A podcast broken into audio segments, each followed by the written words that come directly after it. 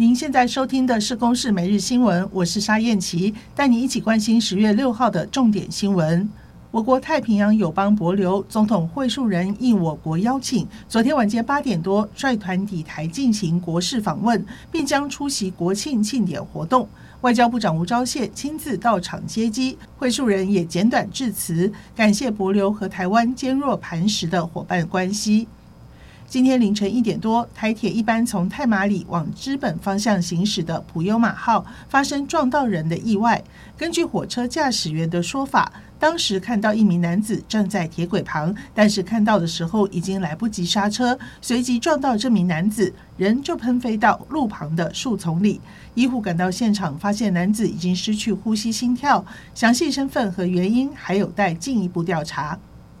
昨天下午，台北市文山区兴隆路二段附近发生一起枪击案。四十七岁的林姓建设公司老板和妻子走在路上，突然遭到陌生男子持枪射击三枪，并有两枪击中林姓男子的大腿，所幸没有生命危险。妻子随即陪丈夫就医之后报警，而这名枪手则是已经自行投案。兴隆派出所副所长田广元说：“报案人王姓女子称其丈夫林男约四十七岁。”遭陌生男子枪击受伤，然于派出所接获报案前，一名邱姓男子约二十二岁，即持手枪一把、弹夹一个、子弹五发至派出所投案，并称稍早于兴隆路二段附近持枪攻击一名男子。警方立即调阅监视器后比对影像，与一零通报案件相同。